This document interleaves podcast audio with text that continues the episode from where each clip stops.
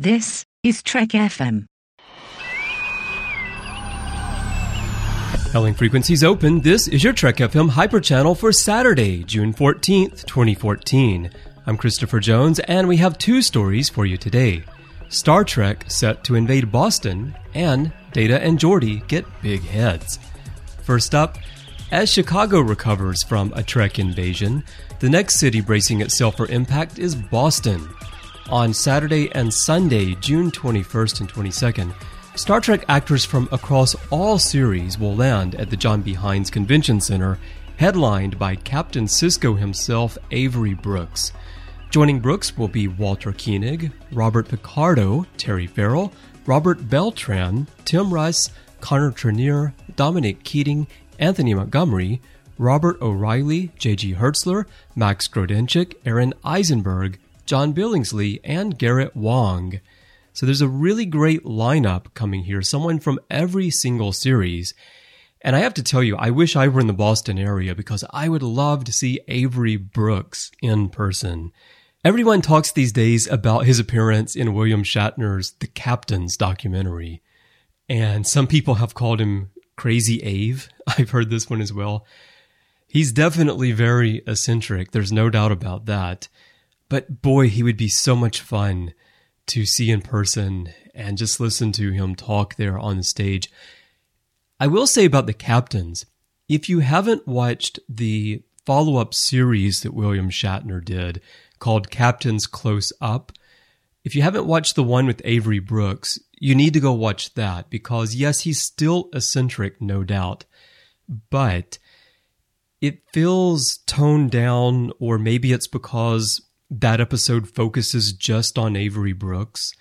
But I found it really, really interesting and a better presentation of him than what we saw in The Captains.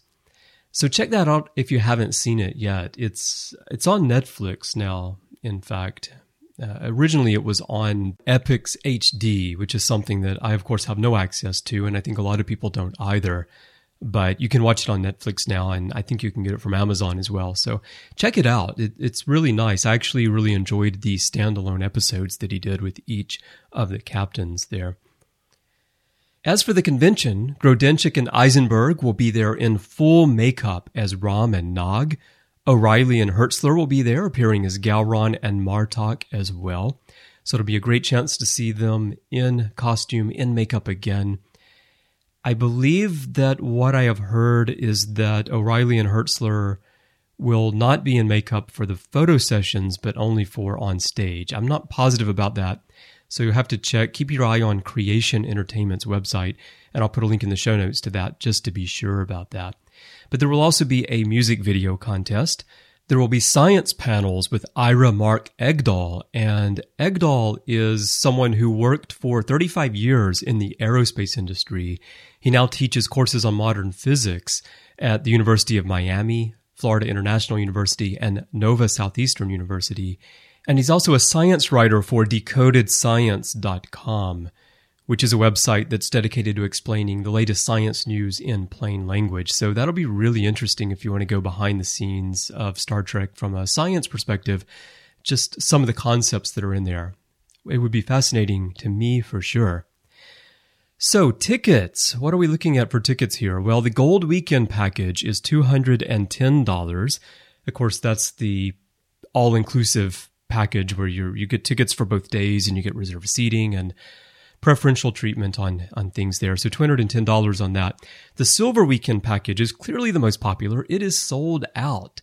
So if you don't want the gold weekend package, you're going to need to go for preferred admission, where single days are $40 each. That does get you reserved seats. There's also general admission for both days, just $40. So you can get Saturday and Sunday for the same price as a single day of preferred admission, but it's non reserved seating. And then there is the single day general admission option, which is $20 a day. So a number of options there for you to get in if you're in the Boston area on June 21st and 22nd to see everyone there at the convention. Well, let me know if you're going. I know we have a number of listeners in the Boston area. We have some frequent guests on the shows, like a Michael Fisher who live in the Boston area. So I'd love to know if you're going, and if so, who are you most looking forward to seeing? And then if you do go, be sure and let us know afterwards how it was. Next, there is no doubt that Data and Geordi are smart. I mean, no one can pull off an engineering plan or a technological ploy and then give a PowerPoint about it like these bosom buddies. But sometimes all that smarts goes to your head, and this seems to be the case with the latest offering from BifBangPow. I hope I said their company name with enough excitement there. It does have an exclamation mark at the end of it. BifBangPow! Well, these guys have something special for those attending San Diego Comic Con in July. They have a set of bobbleheads of Data and Geordi as Sherlock and Watson.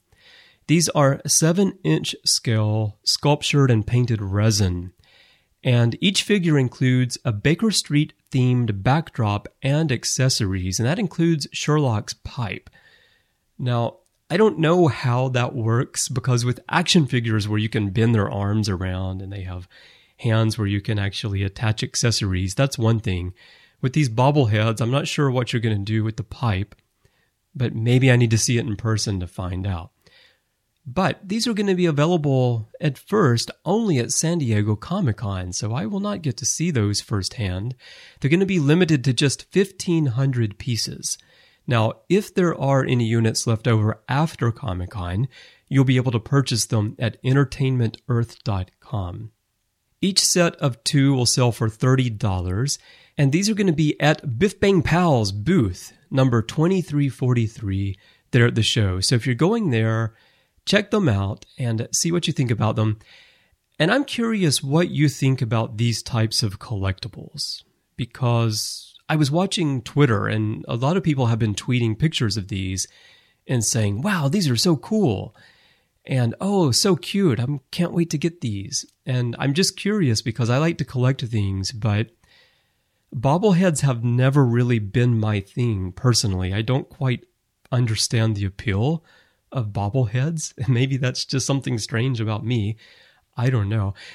I'm curious. There are certain types of collectibles that come out that I think are brilliant, and I can't wait to get my hands on them. And there's a lot of stuff that comes out, not just for Star Trek, but for all kinds of franchises, where I'm kind of scratch my head and go, hmm, well, that's a thing. And I just wonder sometimes about the types of products. Now, bobbleheads are not necessarily in that category. Bobbleheads, I know, do have a fairly wide appeal to people. And these are cute because they are Sherlock and Watson. So I agree with people who tweet that they are cute. But I'm just curious from you. I like to get a feel from the wider audience of what types of Star Trek collectibles really catch your eye and really move you to go out and buy them. So let me know. And also, if you're headed to San Diego Comic Con, let me know if you'll be picking these up.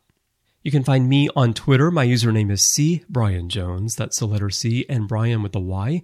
And you can find the network account at Trek FM. So shoot us some messages about these stories and let us know what you think. Now, I have a network update for you to close out the show, and we have one new show for you today. And this is the episode of The Orb that I promised was on its way. Matthew is still away on his Section 31 mission. He's going to be back soon, but he's not back yet. So this week, I am joined instead by Larry Nemecek to discuss casting DS9. It's the first of a two part discussion that Larry and I had as we try to dig up the spotty background of DS9's casting and how the characters were first set up and how they evolved as a result of the actors that were selected. Now, I say spotty background because DS9 is the one series where, although we do know things, we don't have the depth of information that we have about the next generation or Voyager or Enterprise when it comes to casting and all the different people who are brought in and all the ins and outs of the process. As with so many things about DS9, the show kind of lived in the shadows of the other shows, which I think is a good thing because I think that's one reason that the writing is so good. They were just left to do what they wanted, and it turned out well for them. But we try to dig up some things about the casting here, so hopefully you'll find that show interesting, and you'll find it in your feed right now if you subscribe to the individual feed for the Orb or the Trek FM Complete Master feed. And of course, you can get those in all the places where you get your podcasts iTunes, Stitcher, TuneIn, Spreaker, Swell, Blackberry, SoundCloud, and more. Just look up the orb, look up trek.fm, and you'll find us there. And you can go to our website to the show page and you can stream from there. And you can also grab the RSS link and put that into your favorite third party podcast application on your smartphone or your tablet. And also for you book fans out there, watch for a new episode of Literary Treks coming on Sunday, where we're joined by David R. George III to go behind the scenes of his new Lost Era novel, One Constant Star. And it's a really good novel, by the way, so tune into that. If you haven't read it already, we don't spoil it in the interview, so you could listen without reading. But I, I highly recommend it. Pick up One Constant Star and tune in and listen to us talk to David about how that book came to be. Well, that's our look at the news for today. If you're streaming the show from our website, remember that you can have it delivered directly to your device of choice by subscribing to the Hyperchannel show feed or to the Trek FM Complete Master feed, which contains every episode of every show we do. And I really do encourage you to subscribe, especially with Hyperchannel, because it is a daily, and it's great to just have that pushed right out there to you, and it helps us out as well when you subscribe. Now, I'd love to chat with you about the stories today or anything in the world of Star Trek. As I mentioned earlier, you can find me on Twitter. My username is C Brian Jones, the letter C, and Brian with a Y. You can also find me anywhere on social media with that same username, but I do prefer Twitter for chatting, so hit me up there if you'd like to talk about Star Trek. You can also find the network on Twitter. Our username is TrekFM. You can find us on Facebook at facebook.com slash TrekFM. And on Google Plus, we have a community. Just search G Plus Communities for Trek.fm and you'll find us there. We also have forums on our website at Trek.fm slash forums. We have a contact form there as well, Trek.fm slash contact. Choose to send to a show and choose Hyperchannel, and that will come to me by email. And you can even send us a voicemail from the website. Just look in the sidebar and you'll see a widget for that right there. Well, thanks everyone for listening. I hope your weekend is going really well. I'll be back tomorrow with some more stories for you. And until then, go watch some Trek.